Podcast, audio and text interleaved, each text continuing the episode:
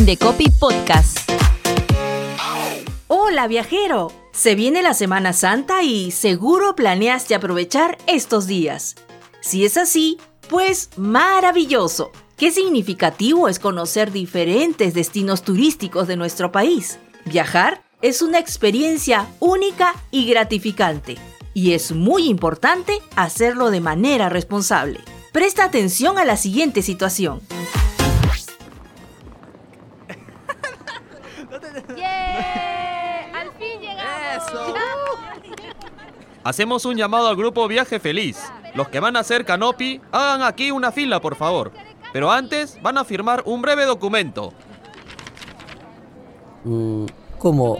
Acá dice que la empresa no se responsabiliza del servicio que nos está brindando. ¿Por qué? No está bien. Yo conozco mis derechos. No nos pueden obligar a firmar este documento. ¿Qué opinas de esta situación? ¿Alguna vez te ha sucedido? Si haces turismo de aventura, es importante que no firmes exoneraciones de responsabilidad.